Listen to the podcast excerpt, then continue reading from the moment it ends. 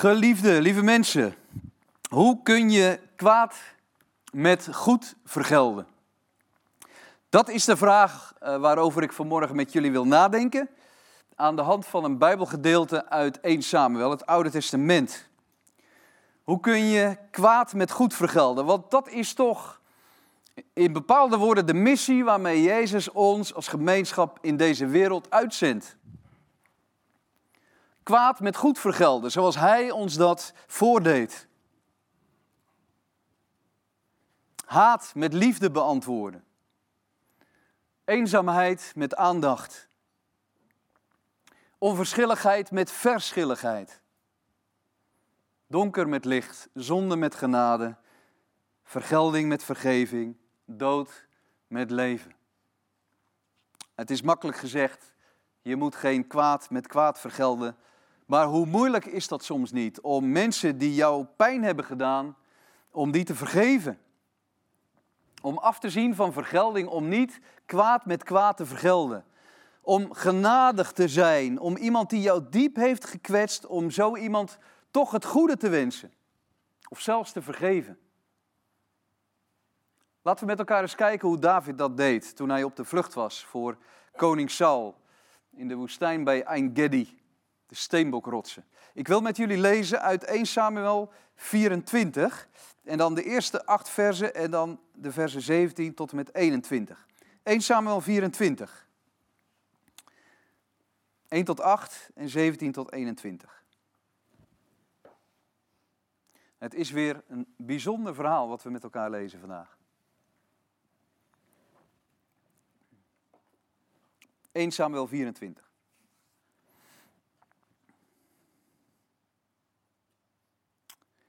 David, staat er, trok zich met zijn mannen terug in de rotsholen in de buurt van Engedi. En toen Saul bij terugkeer van zijn veldtocht tegen de Filistijnen hoorde dat David zich in de woestijn bij Engedi bevond, koos hij 3000 van de beste mannen van Israël uit en ging met hen in het rotsachtige gebied waar de steenbokken leven op zoek naar David en zijn mannen. Onderweg kwam hij langs een spelonk die door een muurtje was afgeschermd. En daar ging hij naar binnen en hurkte neer om zijn behoefte te doen. En juist achter in die spelonk hadden David en zijn mannen zich verstopt. En Davids mannen zeiden tegen hem: Dit is je kans. Dit is het moment waarop de Heer, waar de Heer op doelde toen hij zei: Ik zal je vijand aan je uitleveren. Je kunt met hem doen wat je goed dunkt. En David stond op en sneed stilletjes een reep van Sauls mantel af. En zijn hart bonsde ervan en hij zei tegen zijn mannen, de Heer verhoede dat ik mijn koning, Gods gezalfde, iets zou aandoen en mijn hand tegen hem zou opheffen. Hij is immers door de Heer zelf als koning aangewezen. En zo maande David zijn mannen tot kalmte en weerhield hij ze ervan om Saul te overvallen. Nou, Saul staat dan weer op gaat weer naar buiten. En dan komt David ook naar buiten en dan laat hij zien dat David Saul in zijn macht had. En dan vraagt hij aan koning Saul, eh, ben ik een hond, ik ben slechts een vlo, waarom wil je mij doden?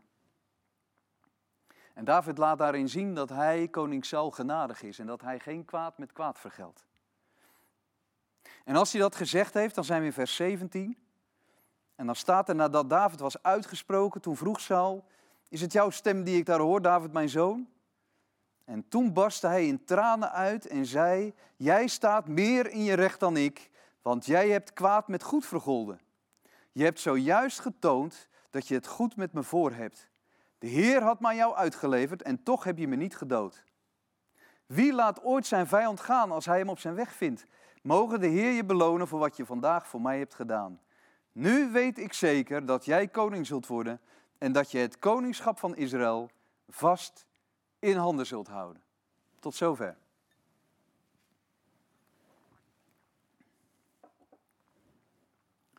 Wat een verhaal weer, wat een geschiedenis. Een beetje context. Israël had, toen het een volk werd, God als koning. Maar Israël die wilde graag, net als de omliggende volken, zijn en ook een aardse koning hebben. En God was het daar niet mee eens, maar vooruit, jullie zullen ook een koning hebben. En Saul wordt dan de eerste koning van Israël. Hij is lang, hij is knap, hij heeft charisma, maar qua karakter is hij totaal niet geschikt voor het koningschap. En bovendien is er al snel een nieuwe jongen met echt talent op het toneel verschenen.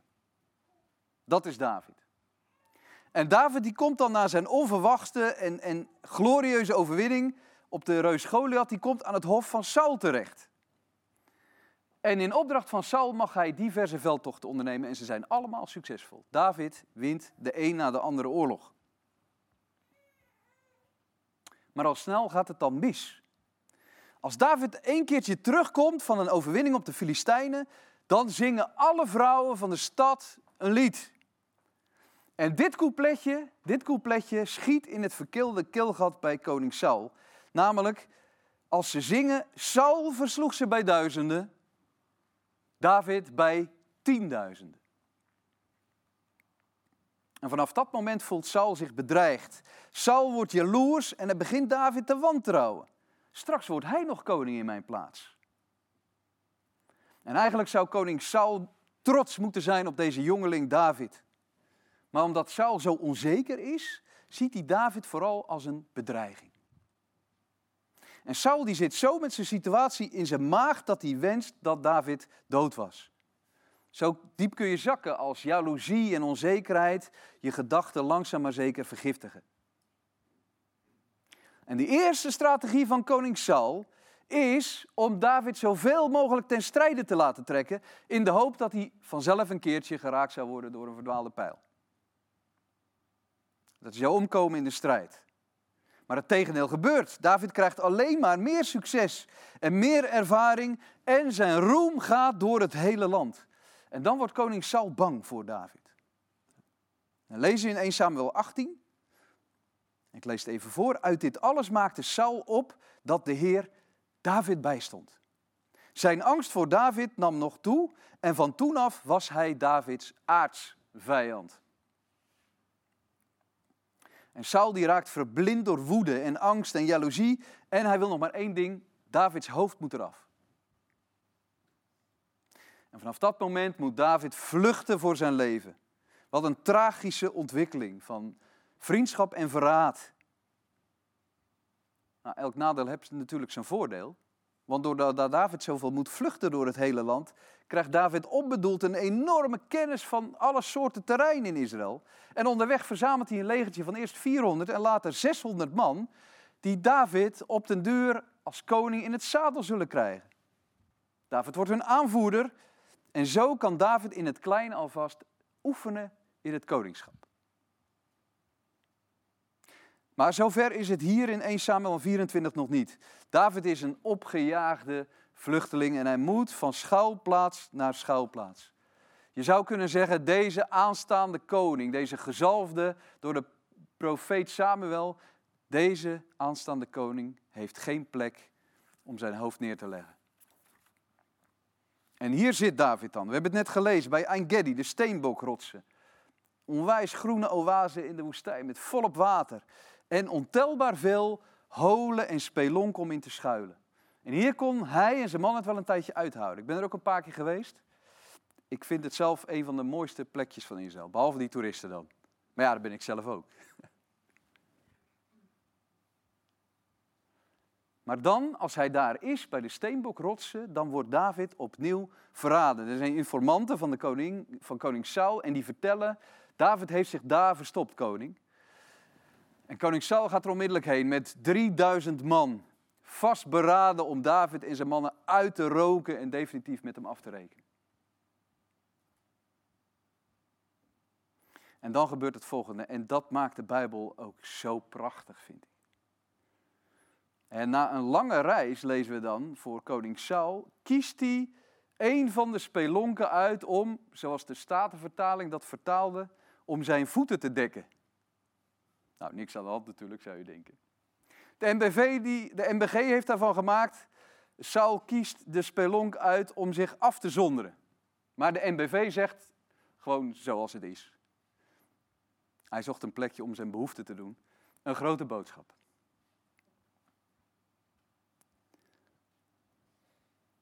Stel je even voor.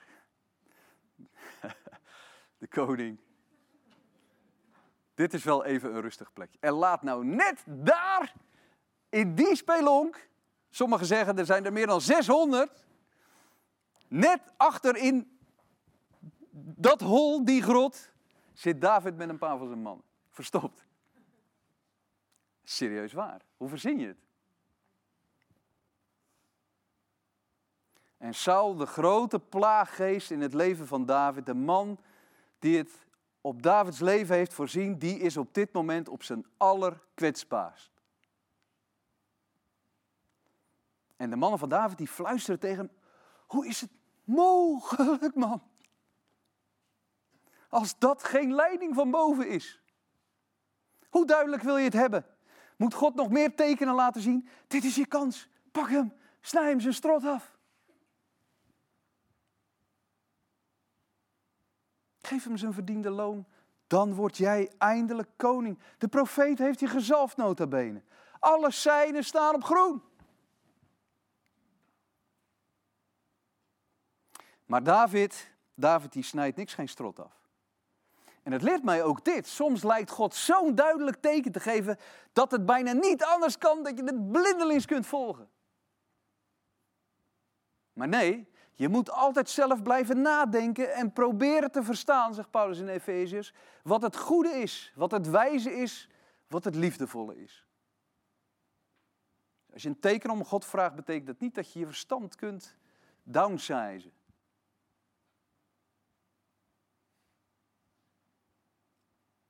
Oké, David die snijdt wel heel stilletjes een reep van Sauls mantel af om later aan Saul te kunnen laten zien dat Saul in Davids handen was.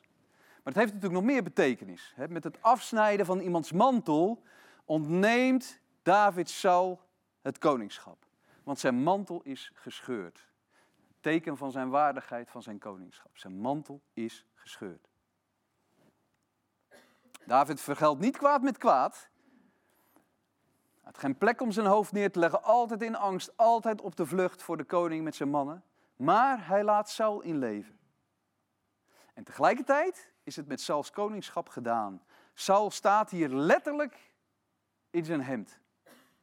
Om niet te zeggen in zijn blote kont. Hier op dit moment werd ook publiekelijk bekend in de toespraak van David aan Saul: David zal de nieuwe aanstaande koning zijn. Want het verhaal is dat weer. Als je het nou nog voor het eerst hoort, dan denk je, staat het terecht. Ik kan ervan smullen van deze geschiedenis. En als Saul dan weer naar buiten is gegaan uit die spelonk hè, met zijn lege wc-rolletje in zijn hand, dan maakt David zich aan Saul bekend in een ontroerende toespraak.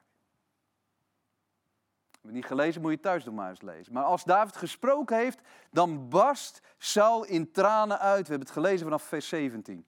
Hij barst in tranen uit en Saul zei, jij staat meer in je recht dan ik, want jij hebt kwaad met goed vergolden. De Heer had me aan jou uitgeleverd. Voor Saul was dat wel duidelijk. En toch heb je me niet gedood. En even verder, nu weet ik zeker dat jij koning zult worden. Nou, dat was inderdaad een koning, die David. Dan moet je een koning zijn. Om zo te handelen. En de vraag is, als we dit gelezen hebben, Wat komt er nou bij ons op als we dit willen toepassen op ons eigen leven? Welke vragen komen er naar aanleiding van deze geschiedenis in ons hart op? Nou, ik noem er twee. En ik herhaal waar ik mee begon. Hoe, de eerste is dus, hoe kon David in vredesnaam kwaad met goed vergelden? Wat maakte nou dat hij geen wraak nam, maar zijn grootste vijand genade schonk? Dat is een belangrijke vraag. En de tweede die ik daaraan wil koppelen is, wat zegt deze geschiedenis nu over Christus? Over die andere gezalfde. Over die andere koning die veel later zou komen. Twee vragen. Hoe kon David kwaad met goed vergelden? Hoe kon hij afzien van wraak? En de tweede vraag, wat zegt dit ons over Jezus? De Messias, de gezalfde. De eerste. Hoe kon David kwaad met goed vergelden? Hoe kon hij nu afzien van wraak? Wat doen we als iemand ons heeft pijn gedaan? Wat als iemand over ons geroddeld heeft, of als iemand kwaad gesproken of gelogen heeft onder ons? Wat als iemand ons heeft verraden? Hoe kunnen wij dan afzien van wraak? Hoe kunnen wij genade laten zien? Wat kunnen wij leren van David? Nou, ik denk dat het dit is. David had natuurlijk uiteindelijk een ontzettend moeilijk leven. En hij had vaak het gevoel dat hij zwak was en onmachtig. Tegenslag na tegenslag. Maar er was één verschil. Er leefde een hele sterke kracht in zijn binnenste. En die sterke kracht die God in hem had laten groeien, die was tweeledig. Aan de ene kant had David een enorm vertrouwen in een God in de hemel die hem recht zou doen. David vertrouwde erop dat God zelf de macht had, dat God zelf het inzicht had en het rechtsgevoel had om met Saul te doen wat goed was. Wat eerlijk was, wat rechtvaardig was. In hoofdstuk 24, vers 13 zegt David tegen Saul: Laat de Heer beslissen wie van ons beiden in zijn recht staat en laat de Heer mij op u wreken. Maar ik zal mijn hand niet tegen u opheffen. En Paulus zegt eigenlijk hetzelfde in Romeinen 12. Neem geen wraak, geliefde broeders en zusters, als jouw pijn gedaan is. Als je verraden bent, als je gekwetst bent. Neem geen wraak, zegt Paulus, maar laat God uw wreker zijn. Met andere woorden, de Bijbel leert ons dat als ons onrecht is aangedaan, om af te zien van wraak, maar het in handen van God te geven. Want Hij heeft alles gezien en Hij zal zelf recht doen. Hij zal jou recht doen, maar Hij zal ook de Saul in jouw leven recht doen. Nou kun je denken, waarom kan ik zelf geen wraak nemen? Waarom moet ik dit aan God aflaten? Bedenk eens dit. Stel je voor dat jouw eigen wraak tegenover degene die jou pijn heeft gedaan, dat die te groot is.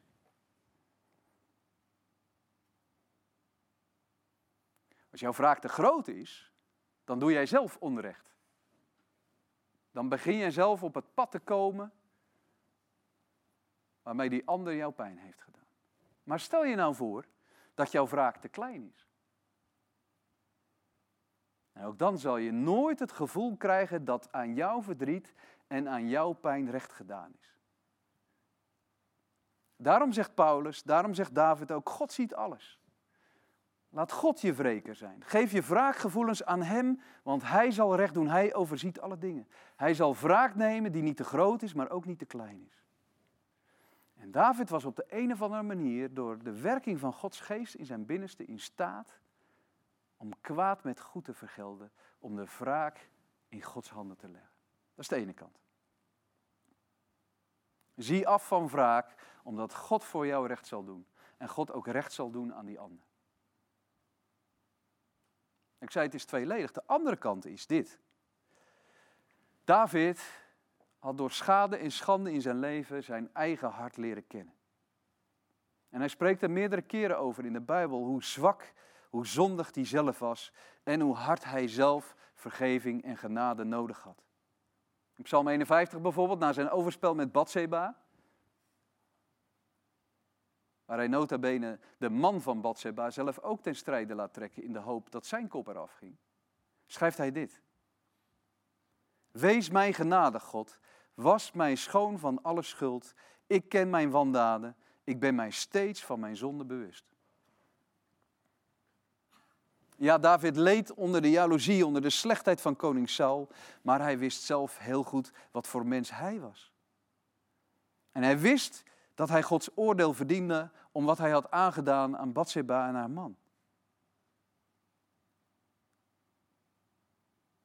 Maar hij ontdekte ook dat ondanks dat hij Gods oordeel verdiende, hij Gods genade ontving.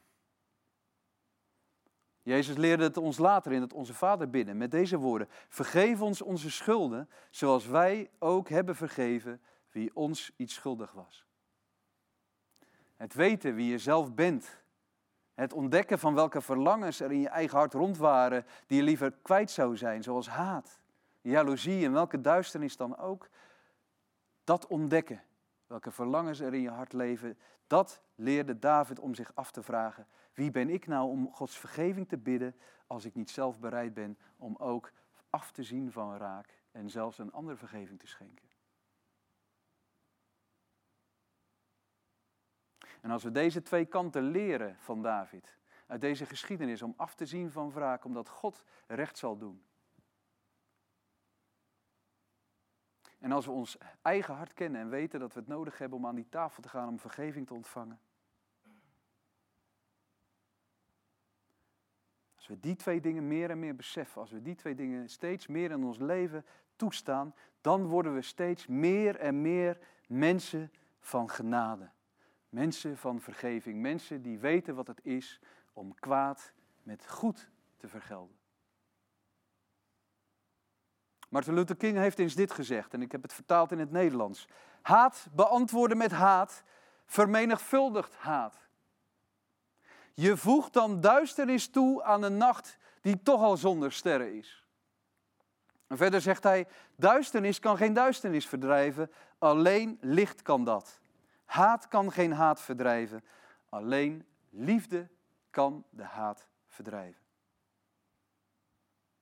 En als we dit allemaal hebben overdacht vanuit 1 Samuel 24, dan moeten we onwillekeurig denken aan die andere gezalfde. Dan komen we uit bij Christus, de volmaakte gezalfde koning.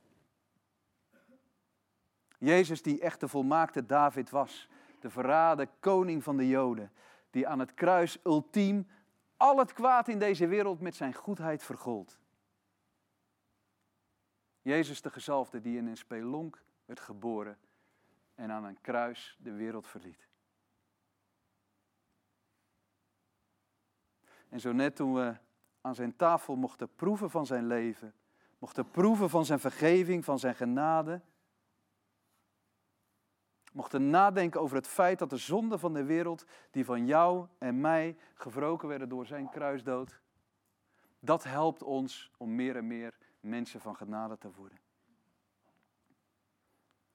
En daarom wil ik zeggen vanuit deze tekst vanmorgen, de volgende keer als je denkt aan wraak, de volgende keer als de pijn en woede omhoog komen en je leven verzieken, kijk dan naar het kruis. Kijk naar de mens van vergeving, de mens die ultiem kwaad met goed vergolt. Kijk naar het kruis waar je kunt schuilen, waar alles is volbracht. Kijk naar de plek waar vergeving is. De plek die een toevlucht is voor al jouw pijn en boosheid. Voor al jouw wraakgevoelens. Die kun je hier kwijt. Want dit is de enige plek waar ultiem kwaad met goed werd vergolden. Wat leren we van deze geschiedenis van David? David leerde zichzelf kennen, zijn eigen hart. David leerde God zelf om vergeving te vragen. En van daaruit leerde hij ook om af te zien van wraak. Omdat God zijn wreker is. Mag dat voor jullie en voor mij ook steeds meer werkelijkheid worden in deze wereld. Die soms duister is. Ik heb deze week een boek gelezen weer over Auschwitz. 75 jaar geleden. Ook op dit moment, in plekken in Syrië en in Afrika en waar dan ook, worden mensen nog steeds gewroken en vermoord vanwege jaloezie, vanwege machtswellust. Een duistere donkerte gaat over deze wereld rond. En deze wereld schreeuwt om mensen die de genade van God en die het licht van God in hun hart willen laten schijnen, zodat wij sterren zijn in deze donkere wereld. Zullen we een moment stil zijn en daarom te bidden dat God ons hart steeds zachter maakt.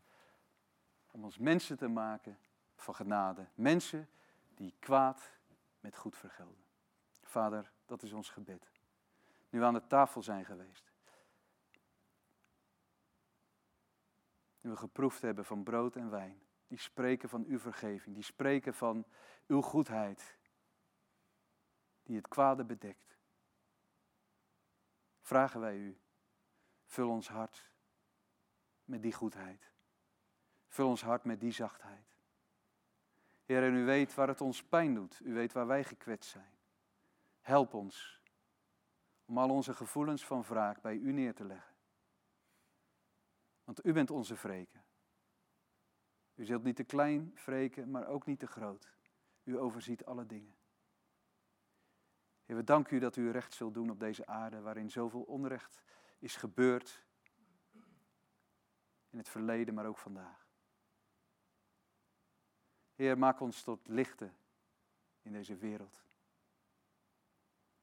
Die genade vermenigvuldigen, die liefde vermenigvuldigen, die waarheid vermenigvuldigen. Zodat we meer en meer gaan lijken op David.